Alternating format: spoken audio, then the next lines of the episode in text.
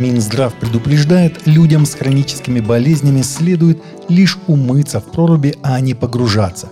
При наличии хронических заболеваний не следует погружаться в прорубь целиком, предупредила пресс-служба Минздрава. При наличии хронических заболеваний можно умыться в проруби, а не погружаться в воду.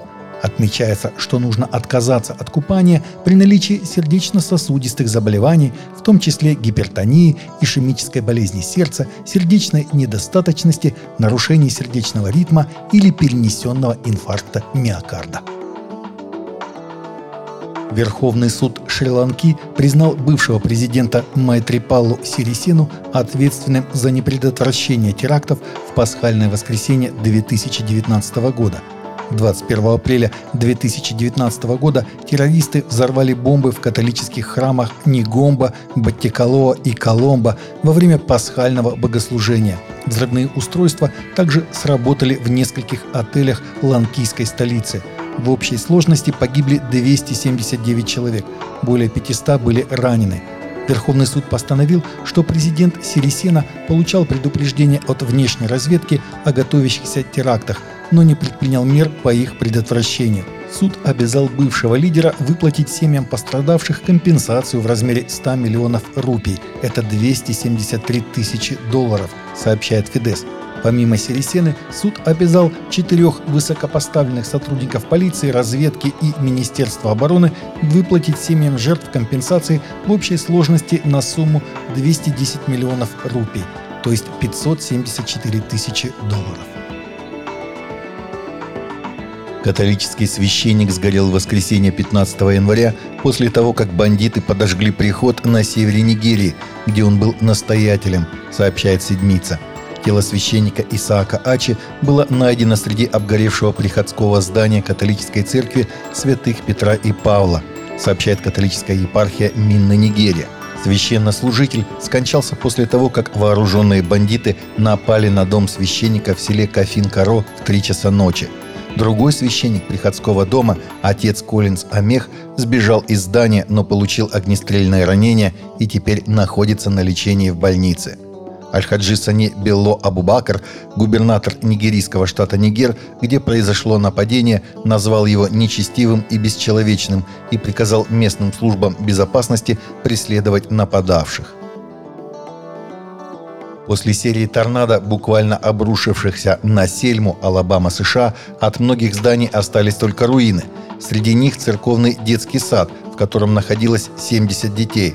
Только по милости Божией никто из них не погиб – воскресенье 15 января на парковке у здания церкви Кросспойнт, также поврежденного стихией, христиане города собрались вместе, чтобы благодарить Господа за чудо спасения детей и молиться об утешении тех, кто потерял близких в этом стихийном бедствии.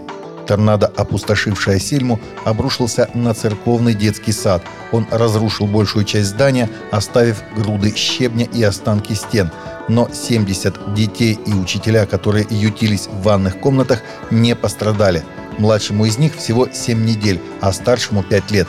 Одна из сотрудниц детского сада Аманда Маклауд расплакалась во время интервью журналистам, когда рассказывала о произошедшем. Новое исследование, проведенное Barna Group, показывает, что христиане больше всего зависят от членов семьи, когда дело доходит до разрешения конфликтов. По данным опроса Barna Group и The Genesis of One, около 50% христиан заявили, что члены их семьи оказали самое сильное влияние на то, как они научились разрешать конфликты. Другими факторами влияния называли Библию 39%, друзей 37%, пасторов и церковных лидеров 24%. Любопытно, что в большинстве случаев как пасторы, так и прихожане первыми предпринимают шаги для разрешения конфликтов в большинстве ситуаций. Пасторы, участвовавшие в опросе, сказали, что они более уверены в разрешении конфликтов в своих собственных домах, церквях и среди друзей, но им менее комфортно разрешать конфликты с начальством, соседями и местным сообществом. Российская церковь христиан веры евангельской продолжает ежегодный пост Даниила с 9 по 29 января этого года, который посвящен миротворчеству. В течение 21 дня общины Российской церкви будут молиться и поститься, руководствуясь основными темами молитв на каждый день. 13 января – молитва за женское служение и служителей, чтобы Божья мудрость и водительство Святого Духа были с каждым служителем, чтобы каждая женщина в церкви нашла свое призвание и служила дарами, данными ей от Господа, чтобы девушки и незамужние женщины умели жить в уповании на Господа – о духовном и эмоциональном исцелении женщин, которые проходят испытания и трудности, о развитии женского служения в церквях, чтобы женщины создавали в семье атмосферу тепла, мира и принятия. Таковы наши новости на сегодня. Новости взяты из открытых источников. Всегда молитесь о полученной информации и молитесь о мире и о мире в сердцах.